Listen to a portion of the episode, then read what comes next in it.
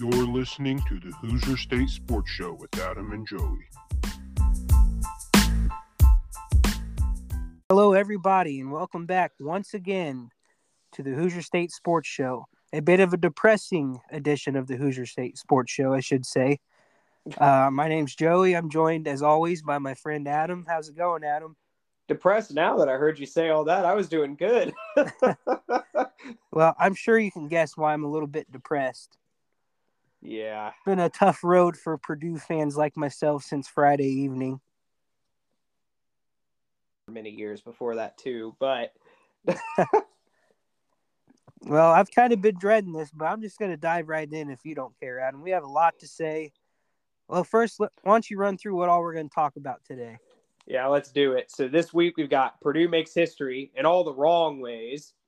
IU men's team was eliminated in the round of 32, while IU's women's team is still dancing.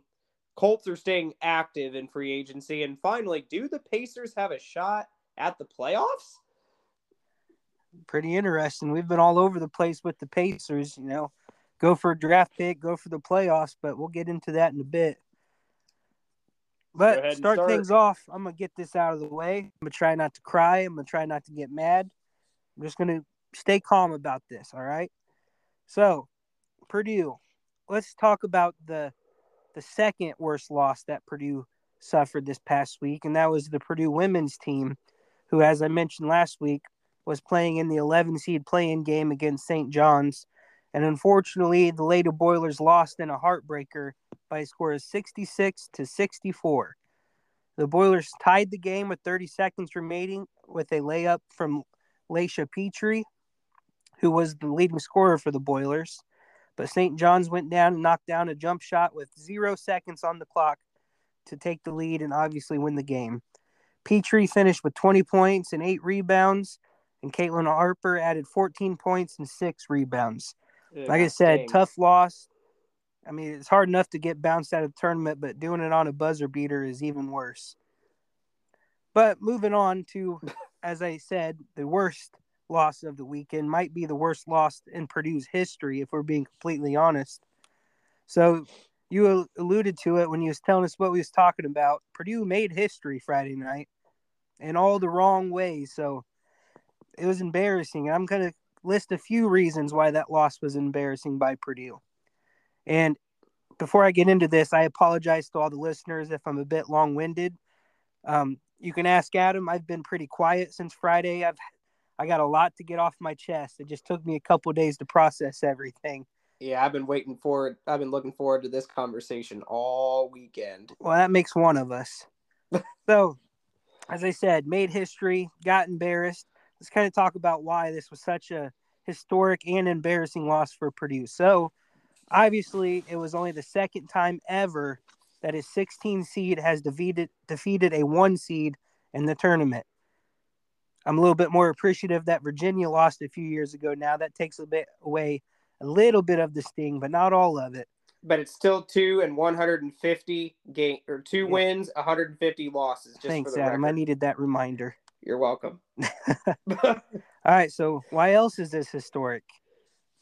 Fairleigh Dickinson did not even win their conference tournament and only made the big dance because of a technicality the conference champ was in the middle of transitioning to D1, so they were not ineligible. So to add a little bit more pain, Fairleigh Dickinson didn't even rightfully punch their ticket to the big dance, and Purdue still lost to them. Not to mention, in the 2021 and 2022 season, Fairleigh Dickinson only won four games. So that's not bad for them going from winning only four games in the NEC to getting into the tournament, albeit thanks to a technicality and ultimately defeating a one seed in Purdue. So now that I got all that out of the way, let's kind of talk about the game for a minute.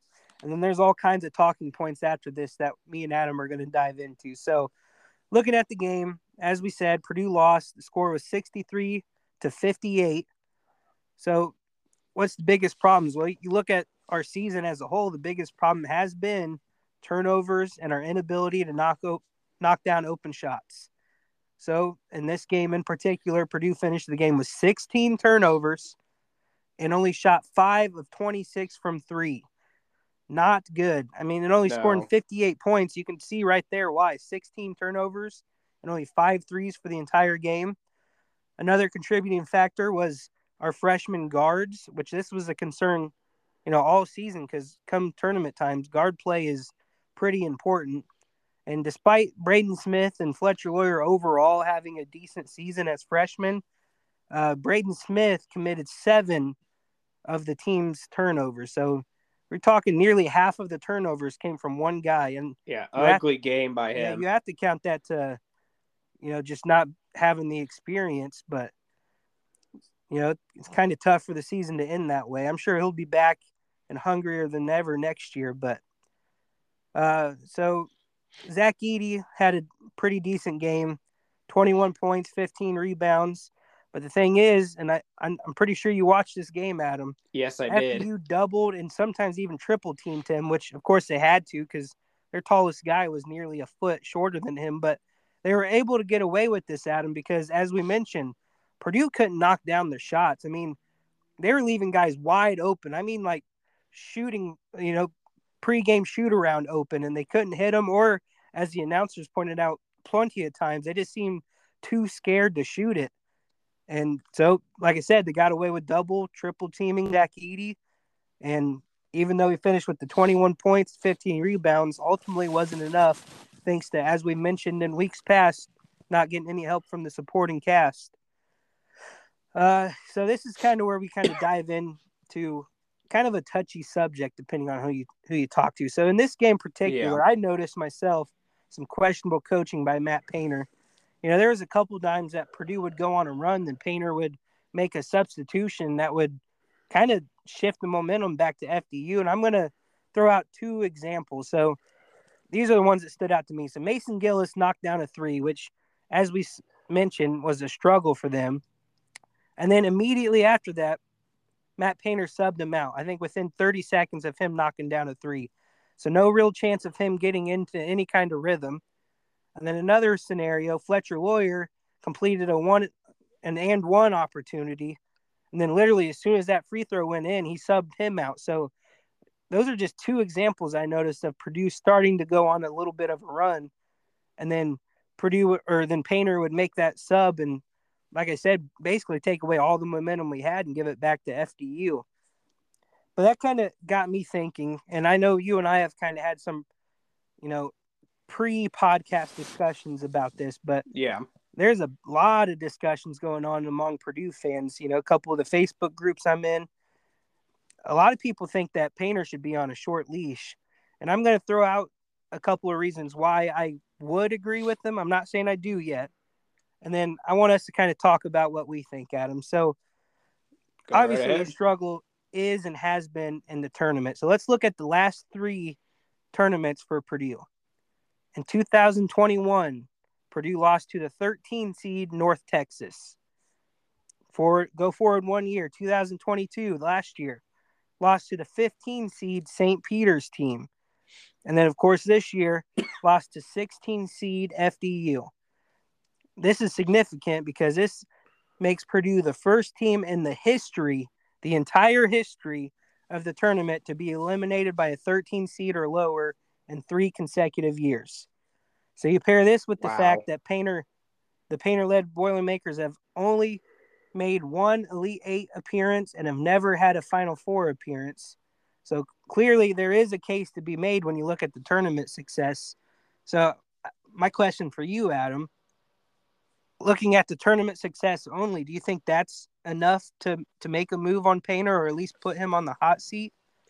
Well, let me let me throw out something that I was actually discussing with a colleague today. So her comment was pretty simple to me. She said she had a conversation with her father about it over the weekend, and she said that Painter's biggest problem right now is he is playing to not lose instead of playing to win. That's a good point. When you start considering the overall success of that. And again, I've said it on this podcast before. I think the biggest problem is honestly Painter's biggest strength, and that is his development of the power forward and center positions. when you start looking at tournament success, and you alluded to it a few minutes ago, you talked about guard play and how vital that that is. You look at Purdue's guards, they did not do anything substantial, like you were talking about with the turnovers. Like, I watched this game actually rooting for Purdue.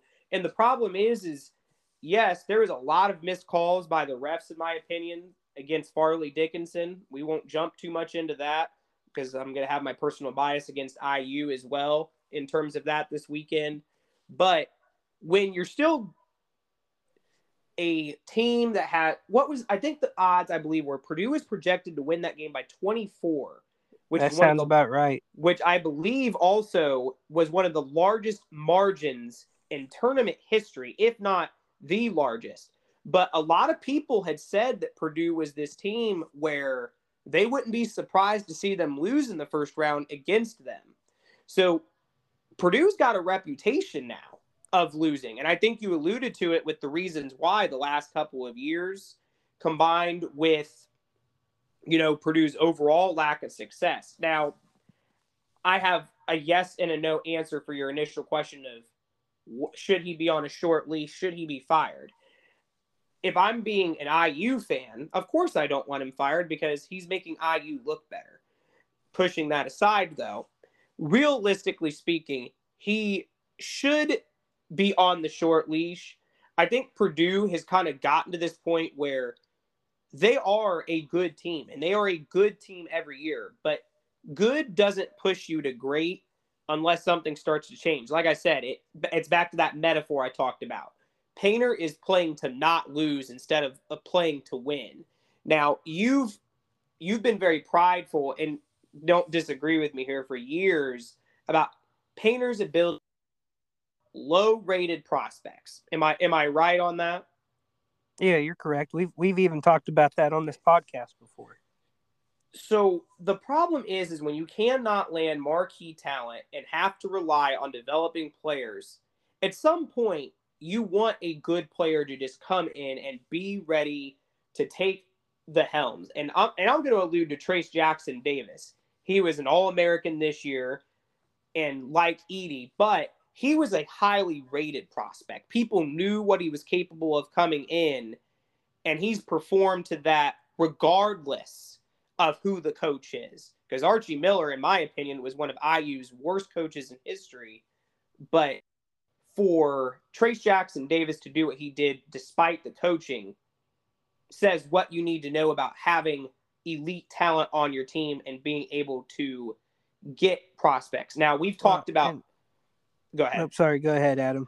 I was just gonna talk about how I know that Purdue is getting Flory Bidunga, who is the fourth highest rated prospect in the country for next year. I know that there's a lot of interest from Purdue for him, but again, it goes back to that problem of he is a center. He is 6'10. It doesn't take care of Purdue's guard problem. So I would say, you know, you put him on a leash, but to be fair, Gene Keady was would have never there would have been no discussions about him being fired. And if you think about Matt Painter in the same light, he's also the same type of coach. Again, Purdue, I think, is tired of not being successful. And I know that stings a little bit to say, but at some point you have to you have to pull a trigger and take a risk. So that's kind of my piece on that. All right. Well, and for my end, as a Purdue fan, I'm going to present this to you, and then I'm going to give you, you know, my final conclusion on what I think they should do with Matt Painter. Yeah. So we talked about the extremes of the tournament and the lack of success. But I want to present to you the the other end of the extremes, and this kind of, you know, is to defend the other side here. So if you take away all the tournament stuff, Matt Painter has proven to be a great head coach, you know, overall. Completely so in agree. his 17 seasons in West Lafayette, I'm gonna throw out a few statistics. Number one, he has averaged over 23 wins per season. That's pretty good. He has been named the Big Ten Coach of the Year four times. Should have been five this year, but in my personal opinion, he got robbed. Agree, actually, with that one and Northwestern. the seven most winningest classes in Purdue history have all come under Matt Painter. So I told you that extreme. We threw out the extremes of the tournament and the lack of success there. Here's my my proposal. I agree Matt Painter should be on a short leash. We talked about it. They had two freshman guards this year, Braden Smith and Fletcher Loyer. We talked about how important guard play is in the in the, the national tournament. So while there's no guarantee of what the teams will look moving forward, and I plan to dive into this a little bit more next year or next week about you know the potential of Zach Edey returning, what the transfer portal looks like. But assuming both Braden Smith and Fletcher Loyer come back, I give Matt Painter the time that he has with them to develop them, you know, get them to their junior and senior year if they're here that long. And if they don't have any type of success, if they don't if they don't make a you know another elite eight or even final four, then I think you cut the ties. And that is coming from a Purdue fan that, as you mentioned, I've been a big, big backer of Matt Painter. And I I mean basically since I watched Purdue, I didn't I didn't really get into college ball till probably 15, 20 years ago. So that's right around the time Painter would have taken over. But I do believe he should be on a short leash, but I'm willing to give him, you know, his next two or three years with Smith and Loyer. I feel like that's a fair, you know, a fair amount of time to see if once he gets these guards coached up, if if he can have any kind of any type of success moving forward. All right. What are I, your thoughts on that? I was going to say, I, I actually, as much as I despise Purdue in some senses, I think that's a completely unfair way to assess whether Matt Painter should be fired or not. Here's the problem. You just alluded to what he's did well. He's averaged 23 wins per season. That's better than if I'm going to say it probably every other team in the Big 10 besides Michigan State in terms of overall success in the regular season. We've talked again about how he has been the Big 10 coach for four times. He has these high or he has these well developed draft classes. You know, he's had Jaden Ivey go early. Caleb Swanigan was a first round pick. He's developed great centers like Isaac Isaac Haas. You know, you look at the development of the team that he has. I don't think that two point guards who probably were not highly evaluated to come in to begin with is the best way to do it. Here's my thoughts on this. Again, you have to look at the team as a whole. I agree with your stance that he should be on the short leash, but my proposal is a little more practical, and this is where my thinking comes in, knowing how I felt about IU and Mike Woodson had he not won a tournament game. If Purdue gets out in the first year, regardless of what their seed is, he should be out. And here's the only reason I'm I'm giving him the light of day, and we talked about it last week, is this idea that Matt Painter was not supposed to lead this team where they even got to this season. Again, take the two losses to and Purdue lost what three games? One of them to Rutgers, which was a which was bad luck and was a one point loss. And then I, I don't know who the other losses were to. Just, Northwestern and Maryland. So again, and I don't believe that those were big losses either, were they? No, no. So again, you you contribute the fact that he's won most of the games that he should. And then the second thing you have to think about, who do you replace him with? Again, he studied under Gene Keady for probably what, 10 years at least, who is Purdue's best coach in history. There's probably some tricks of the trade that Painter can still learn and I don't I don't ever see Painter coaching anywhere else. That is well, my. I would just like assessment. to say two things, if you don't mind, Adam.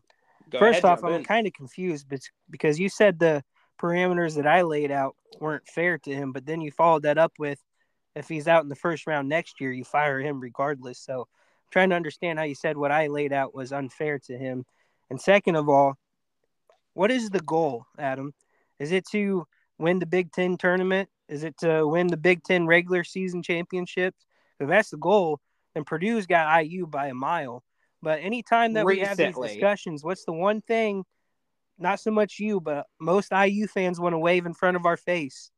Those banners, correct? So and I and I'm not where I'm to... coming from is if the goal is to win a national championship, which should be the goal, you got to start making some progress in these tournaments. These first round exits to these you know, low seeds are not going to cut it. But that's so, what my but that's what my argument was, and that's what I'm saying. You, ha- I think you have to win in the tournament next year. And truthfully, why I'm only saying you have to win one game is you. It's like you alluded to. You don't know exactly what Zach Edey is going to do. He'll probably stay. Purdue doesn't have any significant seniors graduating. You're right. He should develop what is already on the team. But again, it all depends on where they finish. Purdue is never supposed to be at this point.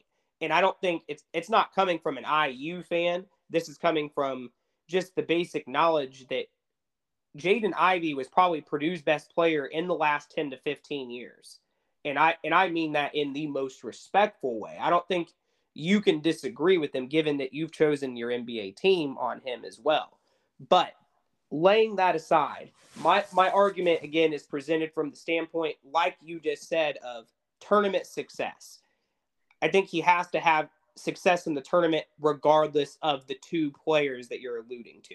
Well, so that's my to, argument. To be clear, once again, Adam, we just talked about a few minutes ago how important guard play is in the big or in you're the right. national tournament. So one of the biggest contributing factors to why we lost this game was our inability to knock down shots. That's where Fletcher Loyer and Braden Smith come into play, and the the not being or not turning the ball over. As we mentioned, Braden Smith had seven turnovers.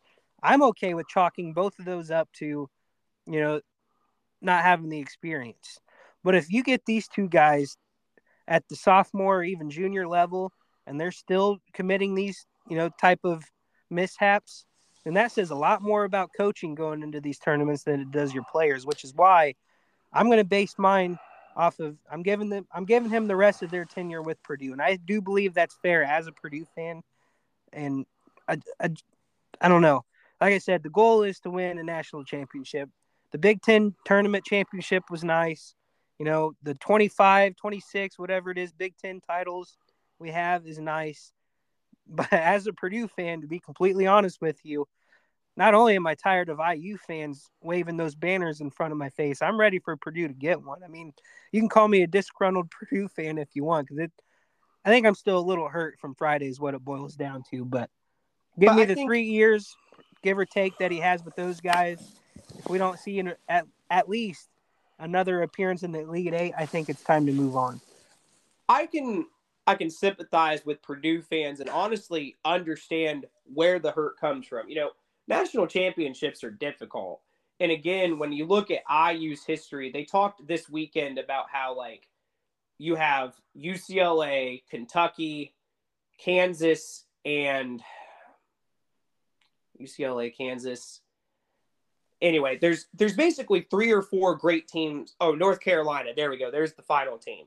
So you have those four teams that are at like over a hundred tournament wins, and then IU sits at like sixty-seven. You know, and I'm not saying this to again throw a statistic to brag in your face. And I agree, IU's banners, you know, given that they were five years before I was born. So, you know, 35 year old, you know, banners, you know, IU is where you guys are. We want some degree of success too. But my my thing for Purdue, and it actually sounds like my leash is shorter than yours. I don't think he should. I don't think Painter should get the benefit of the doubt to develop those players. I think he has to start having that success now. You know, when you've when you've got people lobbying for you to be fired, and this is on like Purdue sports websites. I was actually reading some of the comments myself through what Purdue students and people at Purdue think. And you know, they're tired of it too. You know, you're not you're not alone in your thinking. I think, you know, the leash the leash should be short. And you know, you talked about the rest of the tenure of those two players. They're not NBA prospects, and and I'll that out and I'll bite my tongue if I'm wrong later. But I think the problem of it is if Purdue cannot win to begin in the tournament, regardless of their seed next year, even if they're a 16 seed and have to have a play in, if you can't win a play in, it is the coaching. You're absolutely right. And then it's time to replace him. My leash is you win this year or you're out. Yours makes it sound like it could be up to two years, maybe even three. Just food for thought there for you. Yeah. Either way, I want to throw this out there before we move on because, like I said, I knew I was going to be long winded on this Purdue thing, but I had a lot yeah. on my chest. Understand. With all that being said, I have nothing but respect for Matt Painter. I do believe he's right up there with Gene Keady as one of the best coaches to ever coach this program. and the the stats that threw out there show that despite his lack of success in the tournament play. But with that, Adam, I'm officially done talking about Purdue right now. Next week, I kind of want to look at, you know, the potential of Zach Edey returning and what what next season could look like. But for right now, I'm gonna let you dive into IU, and I'll kind of cool my head off over here a little bit. I hope I didn't make you too mad there. Not no, no, no, you didn't. All. Like like I said, I had all this pent up in me since Friday. I can't even tell you, bro. Uh, like I said, that's why after that game. I didn't want to say a whole lot to you because it's like I and again I watched that game as an IU fan, and it's like I again, and I told you this all weekend. They Purdue absolutely, in my opinion, got robbed of at least five points that they should have had. There were some stupid turnovers that they just gave to Fairleigh Dickinson. But that being said, let's kind of dive in just to kind of take a break from the men's perspective to dive into the IU women's talk for just a second. So I'm, I'll, I'll apologize in advance. There's going to be a lot of IU conversation for a little bit. So let's dive into what happened this past weekend. So the women's tournament started just like the men's did, and IU has played one game so far. They were a number one seed, as we alluded to last week, and they faced Tennessee Tech in the first round. Not a team that I had done any scouting on, so I didn't really know what to expect when I was watching this game on Saturday. Now, one thing to keep in mind all American forward Mackenzie Holmes did not play in this game. Did not play. And IU still managed to win by 30. Now, granted, you can chalk it up to playing at Assembly Hall, which I guess the women's tournaments are a little bit different in that number one seeds actually get to play at their home for at least the first two rounds if they win. So IU's women's team, which we'll talk more about their game later tonight, is also again at Assembly Hall. So let's kind of look at what IU did in that game. So final score ended up being 77 to 47. Very impressive win, all around team effort. I think Tennessee Tech kept up for maybe two minutes. And then IU's women's team just took off. You know, played a lot better than the men's team did this weekend. So this game was about Sydney Parrish, who transferred in from Oregon this past year. Haven't really mentioned her name on the podcast very much, but with Holmes out, someone had to take over, and she did. So she had 19 points and eight rebounds, really solid game.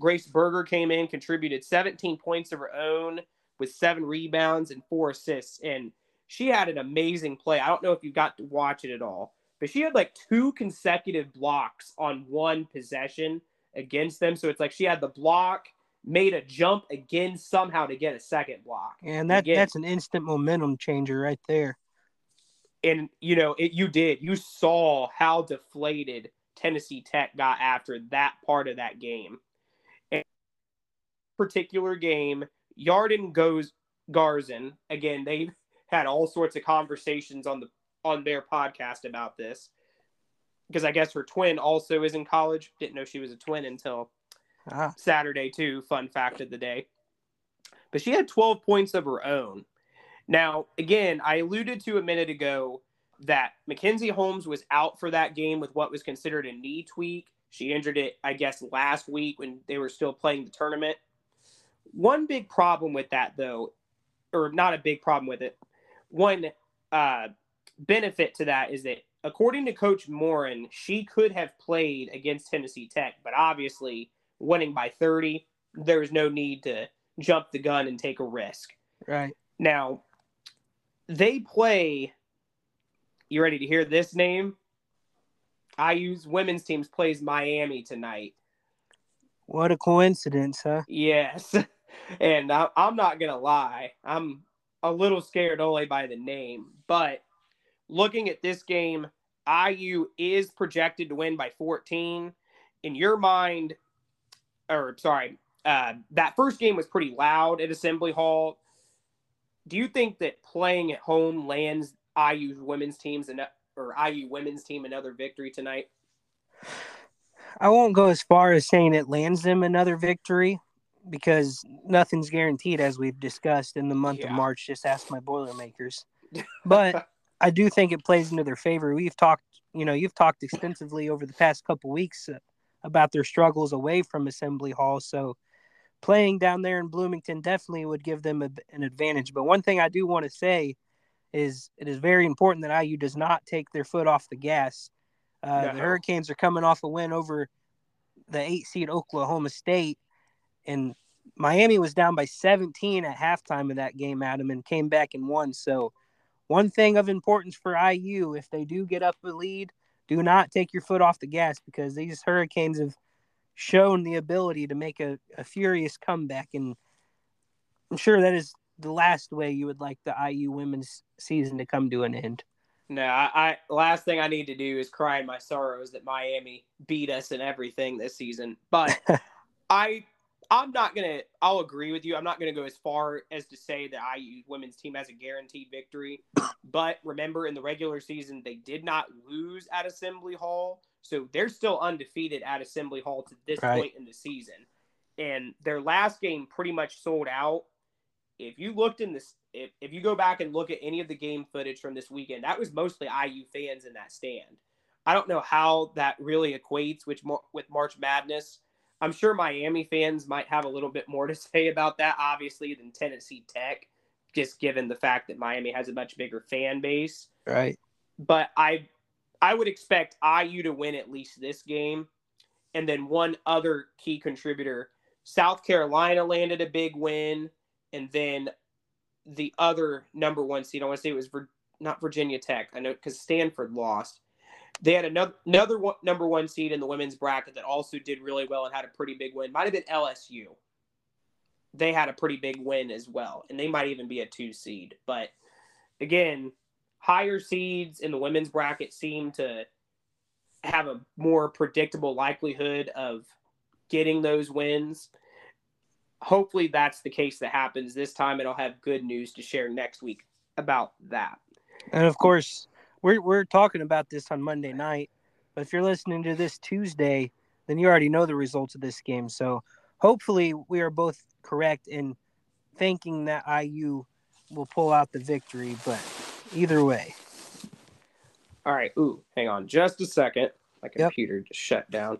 So obviously we can jump into the men's that's lovely the men's tournament last weekend so iu did not lose in the first round like purdue i get one Ouch. chance to i get one chance to brag about this Ouch. this but ouch bro IU did face a more formidable opponent in Kent State. Now, as a number 13 seed, they lost eight games all season. You know, so it was not a team that IU was going to play around and mess with. Again, we alluded to the whole Kent State coach as a part of the Kelvin Sampson, you know, violations era. So IU did have that game go back and forth pretty early, but by halftime, IU had made it known that they would not be losing to Kent State. Now, I know Tosh, our friend, wanted to sit and say, oh, that was a close game. It was not close. IU led as by as much as 16 in the second half. But pretty much once IU got that big lead, they were able to coast most of the second half. I think they held it till like a minute left when they took Trayce Jackson and a lot of the starters out and put the bench in. And speaking of Trayce Jackson Davis, again, he had 24 points, 11 assists, and five blocks. I don't even know why I have I even say his stats. It doesn't surprise me anymore. But we talked about last week heading into the tournament that some step up for IU. You had to have one key player. And this, for that first game, it was Race Thompson. Now, I will apologize in advance. Last weekend, I insulted Race Thompson's ability to only play inside. I don't know if you remember that or not.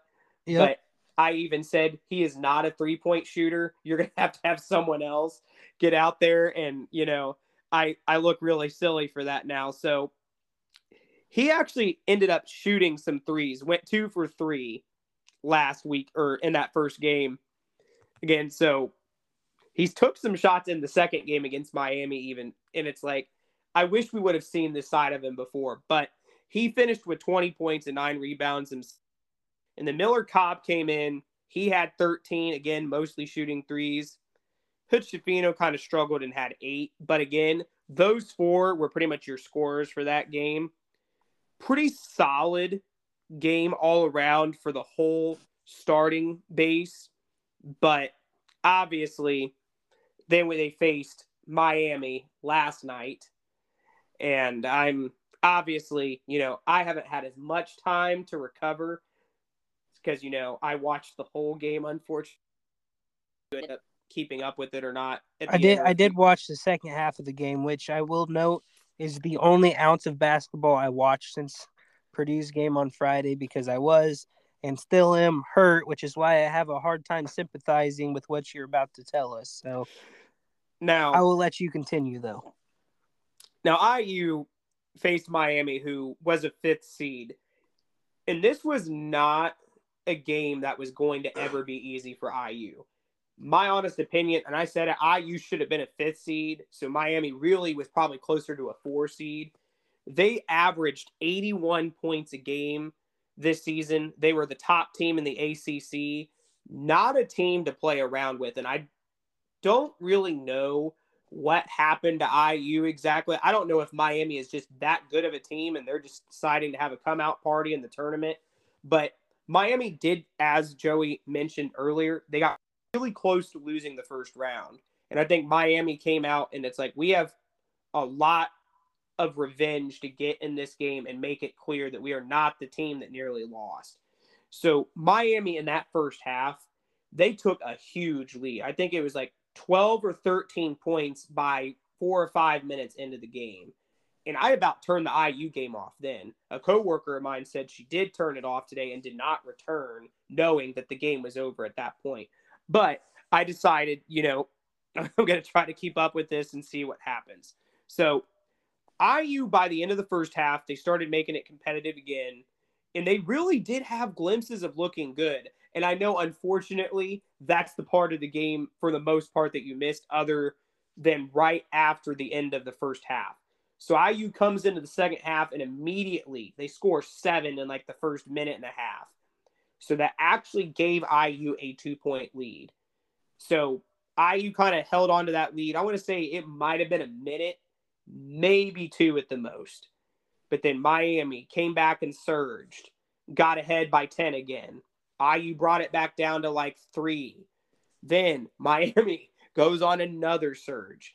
And I think it was a story of that pretty much. If IU got anywhere close, Miami just put the foot or their foot back on the gas pedal and did not let off at all.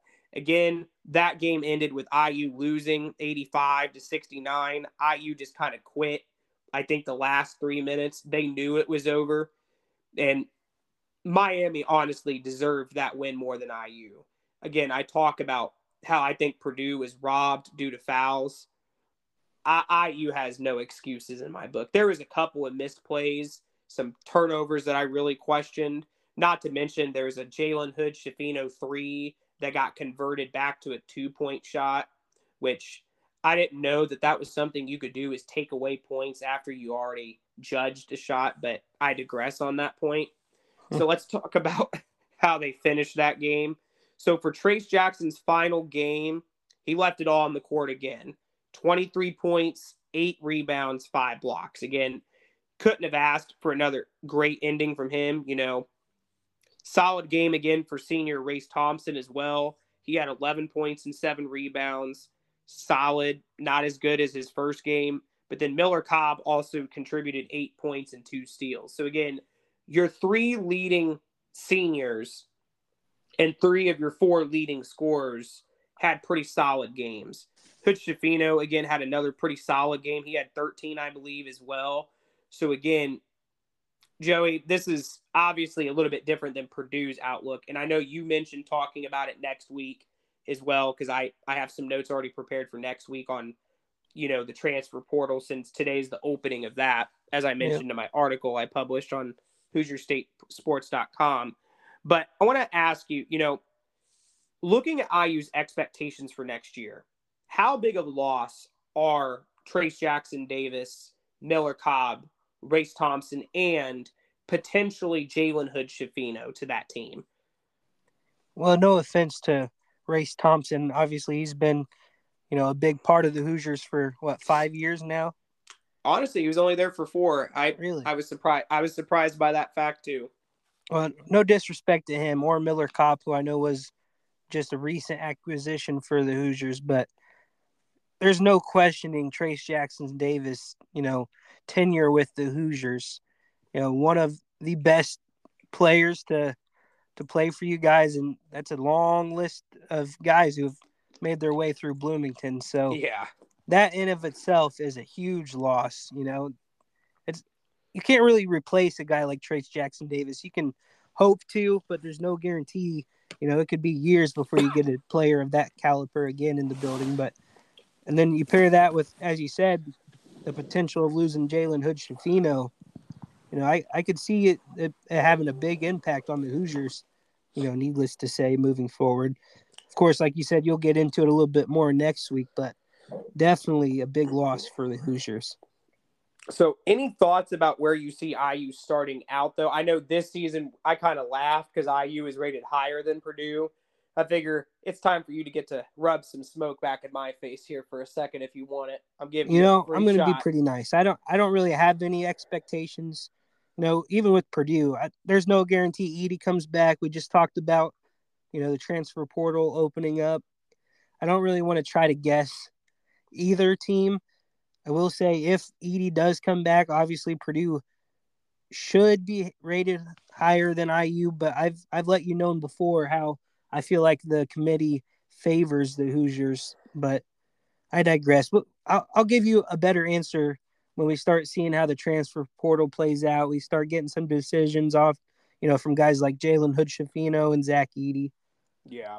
So the last part of this I want to add real quick before we jump into some, into some Pacers basketball is again, we just alluded a second ago that Jalen Hood Schifino could potentially leave IU. And I think that's why there's a lot on the fence. Right now, according to writer Jonathan Wasserman at, Be- at Bleacher Report, he actually mocks as a as a mid first round pick. Actually, he's right on the line of being a lottery pick at 14th. Again, mm-hmm. if Hood Schifino feels like he can use another year to develop and he returns to IU, I think IU instantly is probably higher ranked than Purdue. Again, we talked about that guard play a little bit ago. If Hood Schifino leaves, I mentioned in my article, I could really see it being a transition year for the team. You're going to have to figure out a way to basically at that point rebuild. Now, that being said, this is worth noting. Malik Reneau and Jalen Hood Schifino were actually friends. They went to the same high school together. I think that could play into Jalen Hood Schifino's decision a little bit. But again, I think this isn't like Trayce Jackson Davis, where he I think he waited too long to go to the NBA. I think Hood Schifino could use another year to really develop. Again, I, I put my my NBA comparison of him at Kobe Bryant, and I know that that is bold to state, but if people have not seen how Hood Schifino shoots, he, he does. He, plays, he has one of the most pure jump shots I've ever seen. It's beautiful. I'd love to see it another year. You know, you talk about Jaden Ivey being your player that you'd root for. I plan on rooting for Hood Schifino in the NBA no matter where he goes. And that's if it's now, it's if we get IU gets a lucky another year with him. Now, one other thing to make note of, and I know we can talk more about it next week. Again, I know that Malik Reneau will be returning. He probably is the rightful heir to Trayce Jackson Davis's position he is more of a power forward by size. He only measures out at six eight. He's actually a bit lighter than Trayce Jackson Davis at 215 pounds. Again, there's still questions of Xavier Johnson getting a medical hardship to return. Now, you do have Gabe Cupps and Malachi Newton coming in, but they're both guards. So I think IU's guards look good next year. It's your your forwards that you need to get. And so with that, again, Woodson did a great job keeping the team together last year, but this is a whole new ball game for him now. You're talking your true first chance at an entire roster that you've developed. Again, the holdovers are gone. Again, you I don't know if Galloway and uh, Xavier Johnson or Geronimo or Bates were recruited by by Archie Miller. But again, most of the significant starters on this team are going to belong to Woodson's classes. And again, he's going to have a true test of stepping up. Oh so, yeah, once you start getting into the guys that you know, he brought in, that's when you can really begin to start evaluating his job and how he's done recruiting and coaching and all that, which we discussed earlier in the podcast as well. That it was going to take one or two cycles of his guys before you could really get a read on, you know, his time with in Bloomington. Yeah, so I'll let everybody know again. You can read my per little bit more of my personal takes on this on Hoosier State Sports, but I want to go ahead and dive into the Pacers just because I know it's been two weeks now since we've talked about them. We've we've talked a lot about the college scene, but I want to take a brief look at their last couple of weeks. So two weeks ago, they had three significant games. They lost to Philadelphia 147 to 143. It was actually the Pacers' highest scoring game of the season. And that game, the only reason I'm mentioning it besides that is you had 84% attendance at Bankers Life Fieldhouse, or sorry, Gainbridge Fieldhouse. But again, that was a game where Will Ferrell showed up, 50 Cent showed up. They had, he had been doing a lot of promotions around town for a couple days leading up to it. Again, you had Colts receivers Michael Pittman Jr. and former legend Reggie Wayne. Along with yes, it's not every day you get names like that popping in the building. So again, 84% attendance. That's a little concerning. And it was against Philly, who is like one of the better, you know, teams for attendance in the leagues. Right. Maybe maybe it was an expensive game. I don't really know.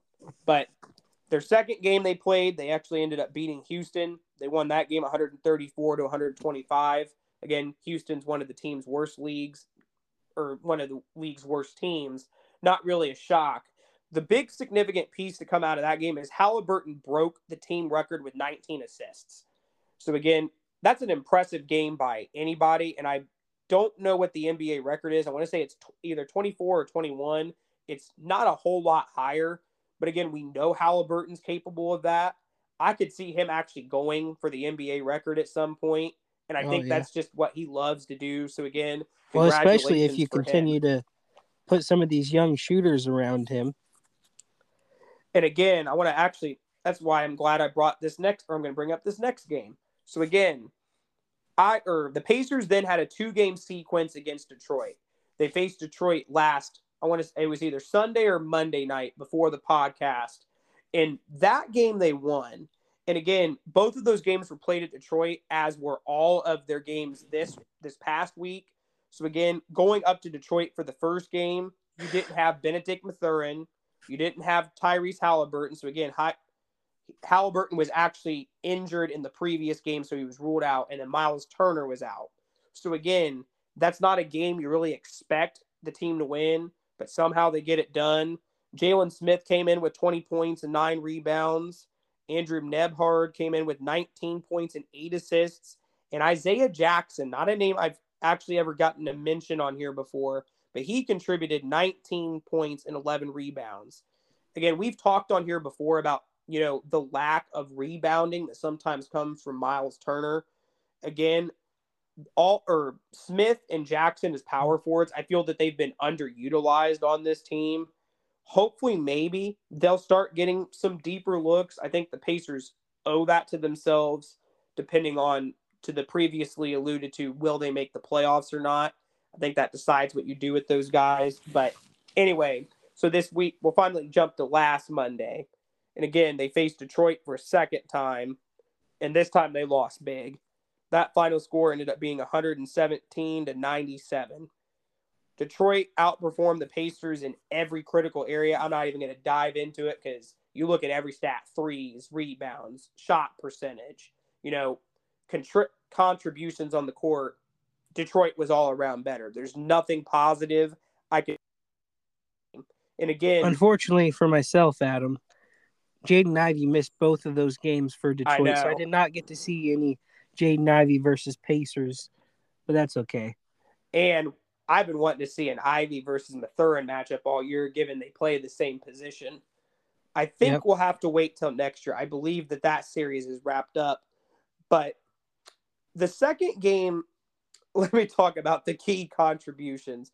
So Buddy Hield, if this shows you how bad they played, he was basically their fourth leading scorer, had seven and had eight rebounds. But Jordan Nwora is the guy that I love to pick on and I hate to love.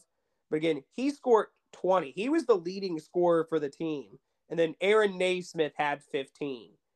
Not the guys you want having to make shots. So again, they got some work to do. Well, again, again, again, like we've said, you know, for the last couple of weeks, as far as Jordan Nwora goes, not bad for a throwaway that was a part of that trade that you guys had with Milwaukee at the deadline, which is a perfect transition into the next game, Adam. Yes. So again, Pacers got their best win of the season against Milwaukee this week. That score was 139 to 126. Now, Miles Turner did return. That is a bit significant. I think that ultimately is what led to that win. Again, 11 points and eight rebounds. He's not their best player in that game, but again, you had other contributions from players that weren't starters in that game. So if I am correct, I believe that you had eight players that had double digits. It was a huge wow. game. So looking at the notable performers in that game, again, Andrew Nembhard, he had 24 points and five assists. Nesmith had 22 points and five rebounds. Buddy Hield got back to his scoring ways after some recent struggles. He contributed 20 with six assists and some rebounds. TJ McConnell had 15. Jordan Nwora had 12 points and nine rebounds. Again, he's kind of been leading the team in rebounding here lately, too. And then finally, and I love saying this one, George Hill scored 15 nice to see a guy that barely gets to play any games for the team actually come out and get to score some points. Remind me again what year it is, Adam? 2023. a little bit of a blast from the past here in that stat line from George Hill for the Pacers. That's exactly what I was thinking about, you know, and I I looked up the game this week. I'm like, really? George Hill scoring 15? I didn't uh, unfortunately with the whole Bally Sports. I don't get to watch those games. Uh, and of course, it was important to get that kind of performance as a as a whole because you guys were still missing Halliburton in that game. So and the fact that you, yeah, so the fact that you got eight players in double digits, three of which over twenty points, that's pretty damn good. It is pretty good. I agree. All right, so we were talking about again Milwaukee, how the Pacers beat them. And so in this final game the Pacers played this week, Pacers ended up getting blown out by Philadelphia by a final count of 141 to 121. Most of or all of the games that Indy has played against Philly have been close this year, but Philly had our number all year, beat us all four times, and well averaged over 130 playing those games. So for Philadelphia in that game, Tyrese Maxey, Joel Embiid each scored 31. Tobias Harris at 24.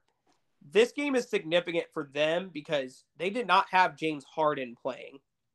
Now, when you look at the Pacer sides of things, again, Aaron Nesmith had another excellent game 25 points and six rebounds. Miles Turner had 20 points and five rebounds. Again, Andrew Nembhard, I love being able to say his name, continued to play well with 22 points and two assists. And then Nwora again led in rebounds, three consecutive games with Turner back. So he had 13 points and contributed nine rebounds. Now, pretty packed week for the Pacers, pretty packed two weeks, really. But we talked earlier about how the Pacers might still be in the playoff hunt. And again, this kind of shocks me given the difficult schedule they've played. They've been playing a lot of away games. So, where the Pacers currently sit, they are at 11th in the Eastern Conference. So right now, that puts them at one and a half games from Chicago for the play in tournament. Because again, that tournament goes from the first to the 10th seeds. One and a half games, Joey. So this week, though, Pacers have four games, which unfortunately are all away. And I believe they have 11 games left. So those four teams that they face are as follows in order you face off against Charlotte, and that's tonight.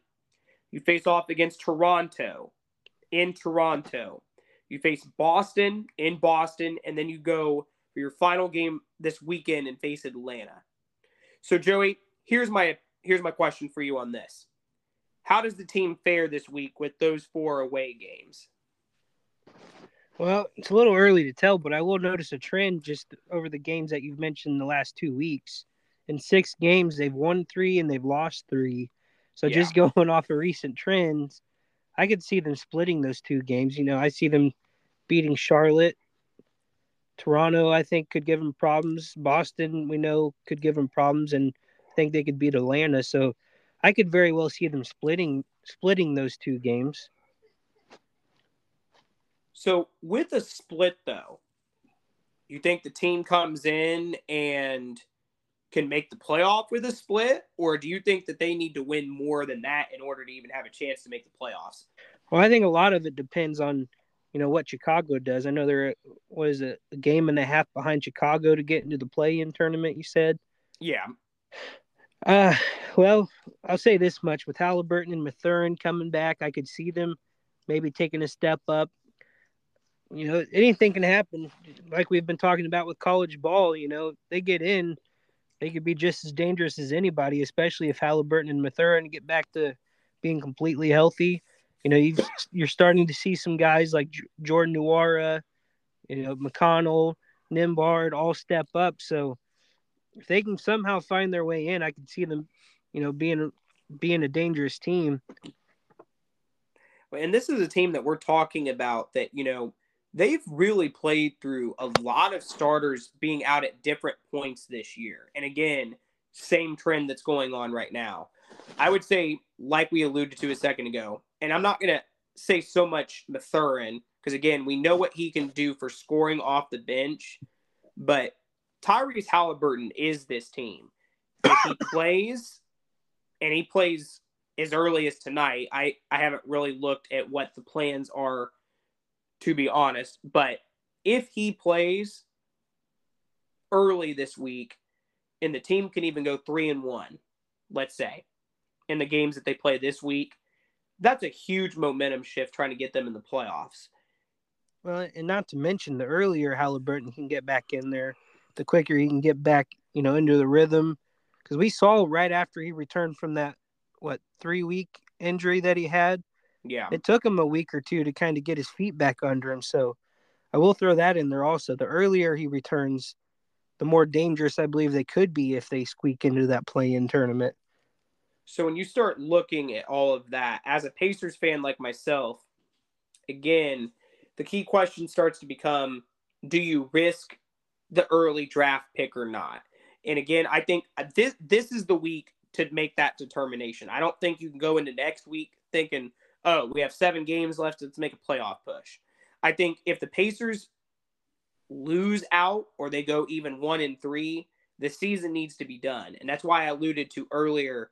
You start really then looking at your bench talent, evaluating what you really have on this team, because the team has seven draft picks next year. I mentioned this in my article that I wrote right after the trade. We have seven draft picks, and three of them are first rounders. One of them is Houston second, which is a very early second again. And again, at, for the team going in to this week, you have to start, you have to figure out what your identity is going to be. Do you want yeah. your identity to be a winning team that barely makes the playoffs, which spells out what you've been every other year, um, other than last year? Or do you look at okay, let's let's take this rebuild seriously and really try to get the best talent that we can because we're a small market team. It'll it'll be interesting to see what the tone of our conversations next week are, you know, about the Pacers. Like you said, it has a lot to do with what happens in these next four games. Yeah, this is a very important week. Hopefully, maybe we'll be having a conversation like Pacers win all four. Let's go for the playoffs. But again, that was not the expectation coming into this year. I even told you I was hoping for a rebuild, give us a couple of years. But again, I think, you know, we are, we are people about winning at this point. We need to feel some sort of success somewhere. But speaking of hopefully winning, let's dive into some Colts talk. So, what do you have for us on that? Yeah. So, last week before we talked about college ball, we we mentioned a few moves that have been made, you know, by the Colts between departures and signings. But I'm just let's kind of go through all of these again this week now that we have a little bit more time to discuss. So, departures so far for the Colts now that free agency is open. Brandon Facyson has signed with the Raiders, which means he will be returning to Las Vegas. We talked about this last week briefly. We both are okay with this move. We're not really losing anything of value there. No. Bobby Okereke signs a four-year, $40 million deal with the New York Giants. Again, we talked about it last week, and we'll uh, we'll get into it with the returning free agents here in a minute. But uh, also, Parris Campbell will be joining Bobby Okereke in the Big Apple. He signed a one-year, $1.7 million deal with the Giants. That kind of surprised me, Adam. If that yeah. was the price tag, I don't understand why the Colts didn't keep him. Yeah, I mentioned that in my article too. I really think that if that's all you're paying him, we could have done that. Yeah, of course he's coming of... off that season where it was his really his first healthy season since he's been drafted, and we started to see some signs of the players we thought we was going to get. So I don't really understand why we couldn't, at the very least, match that offer that the Giants gave him to retain him. But either way, uh, another one we briefly talked about last week: Stephon Gilmore traded to Dallas in exchange for a fifth round compensatory pick. That frees up $9 million in cap space. And we talked we briefly talked about this also last week. The Colts released quarterback Matt Ryan before the March 17th deadline to free up $17 million in cap space. So, with that freed up cap space, you might be asking, what are the Colts spending it on? So, they signed kicker Matt Gay to a four year deal, which we also discussed last week largest deal for a free agent kicker in NFL history, which still kind of puzzles me.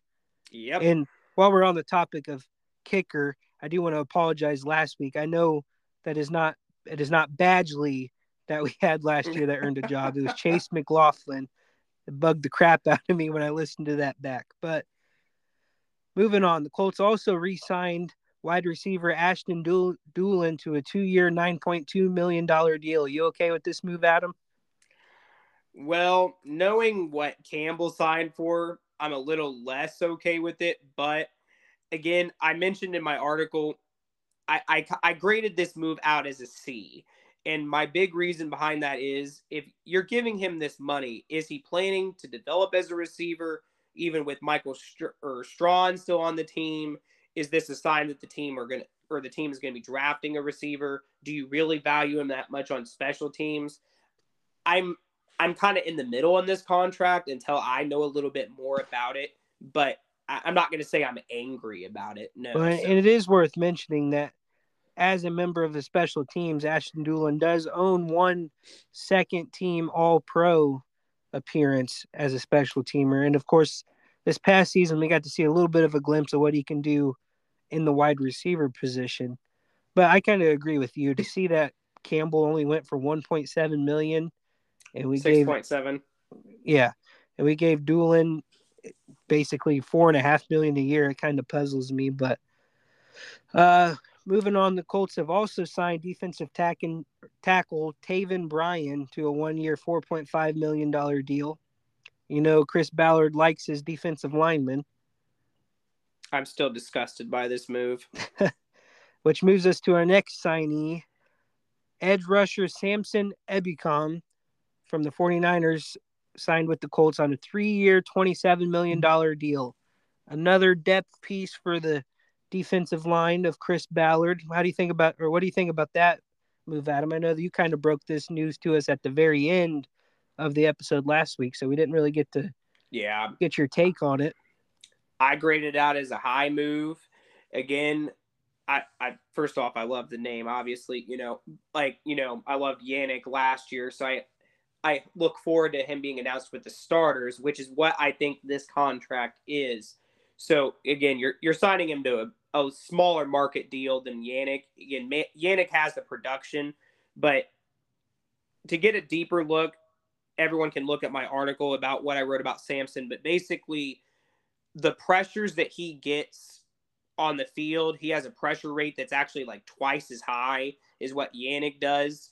could lead to a sign of sacks. Again, you have Grover, you have DeForest Buckner on that line. You have two strong presences. I see Samson making a big step up in a big way, and I'm talking. My, again, this is bold. I'm talking double digit sacks. Uh, I, I just to play devil advocate here for a minute, Adam. The Colts do not have Nick Bosa lined up on the other side, so I, I could see that that win rate percentage coming down a little bit because of that, but I do still think it's a good signing. And nine million dollars a year, if he does have any kind of contribution up towards that double digit sack range, and that's a steal. And then finally, the Colts signed quarterback Gardner Minshew to a one year, three and a half billion dollar deal. What's your thoughts on this, Adam? You think he's here to be a bridge quarterback? You think he's here to be a backup? My my article, I was I was pretty consistent on my thoughts on this. I believe that you don't sign him to be a long-term starter. Obviously, it's a one-year deal anyway, but this is your safety valve in case the starter does not develop this year, which kind of leads towards, you know, the whole Anthony Richardson potential drafting. Maybe it's a prediction. I don't really know. But again, I gave this deal an A because you're talking a quarterback that is only signed for three and a half million this year. With incentives, can get up to five. That's actually less than Taylor Heinicke. In his contract, he could be guaranteed as much as eight. And then some of the other backups, uh, Mike White, I believe, or sorry, I was wrong on my terms. Mike White is the one that got an eight-year average salary, and then you had Heinicke, I believe, get six to seven. So again, you're signing Minshew, who has over six thousand throwing yards to a contract that basically is actually better than some of the other backups. You know, he comes in with starting experience, and it, maybe he has some secrets about Jacksonville he'll share well, too. And not to mention just the versatility of Minshew. He can come in here, he can be the backup, or if we really need him to be, he could be that bridge quarterback. As you mentioned, he's got over 6,000 yards, which means he has starting experience, and he was a Colt killer in his time with Jacksonville, let me tell you.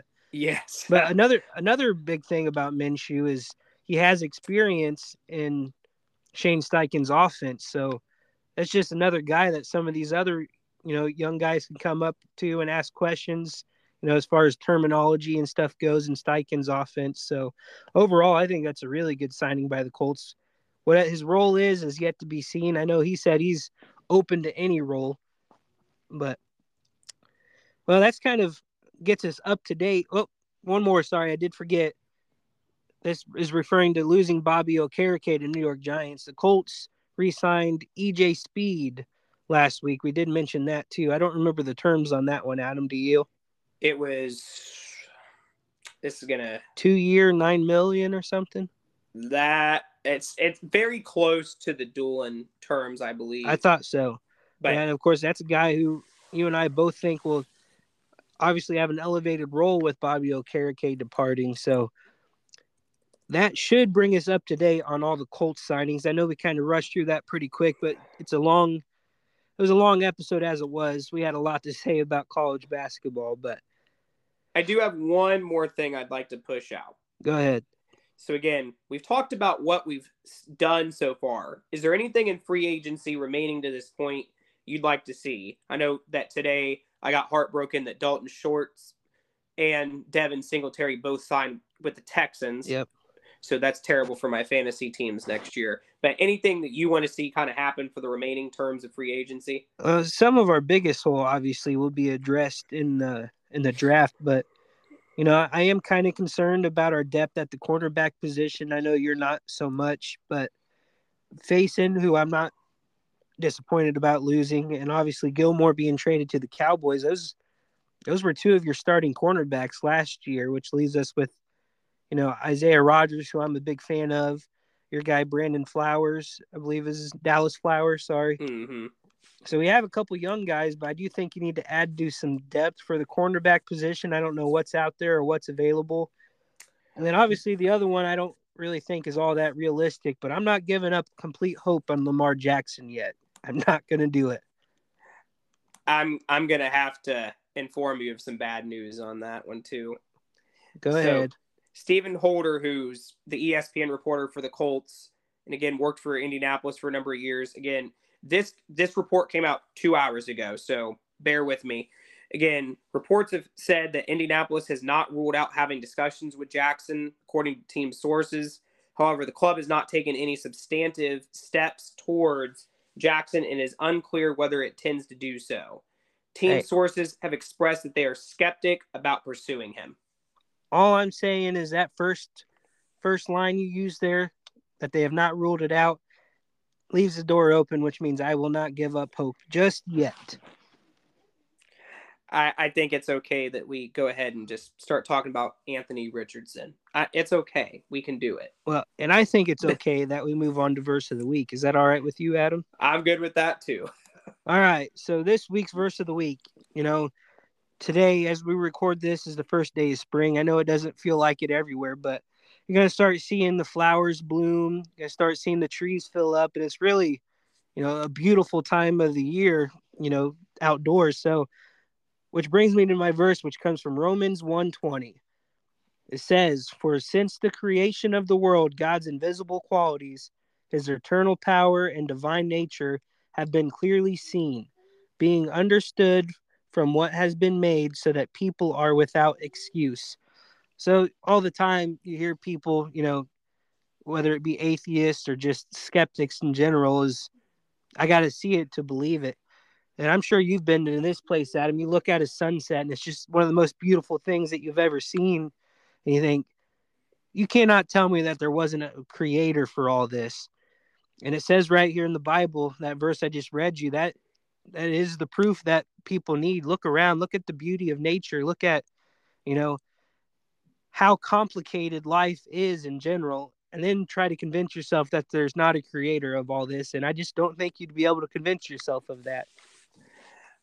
I think sometimes, you know, like I have a certain song that I listen to. I'm not going to jump into it on here, but you don't want to sing it for us? No. I for me I listen to music like uh instruments is something to kind of get my thoughts going on something and in the song that I listen to, you know, I kind of think about my kids. I think about, you yeah. know, fun fun memories and fun times you know, I had some similar thoughts on my way to work this morning with the sunrise that I got to see. It was very beautiful this morning. And I think, you know, a lot of people take take a lot of that for granted, but don't realize too, like you said, that, you know, it all has to come from somewhere. And again, I think that's the beauty of the relationship that people can have with God is, you know, there's qualities that he's not always gonna like show us, but it's like there's things there that like you look at sometimes and it's like this is a perfect moment. And you know it's all because he was able to create that for us. Yep the proof is all around us at any given moment. Exactly. All right adam i think it's been a pretty good episode. I know we've kind of run a little longer than usual here but i got some stuff off my chest about purdue we got caught up on the pacers talk i think we're setting up good for next week bro with a lot of IU and Purdue talk again about the futures. That's right. And again, a uh, quick apology to everyone. Just again, you might hear some weird pauses. We had some technical issues earlier, which are my fault. So hopefully, I will be pardoned for that. Hey, I forgive you for what I it's appreciate worth. that. All right, everybody. I thank you once again for listening. I hope you enjoyed. I look forward to talking to you guys again next week. But until then, you can find us at HoosierStateSports.com or at Hoosier State Sports on Facebook. But until next week, God bless. And everyone have a good week.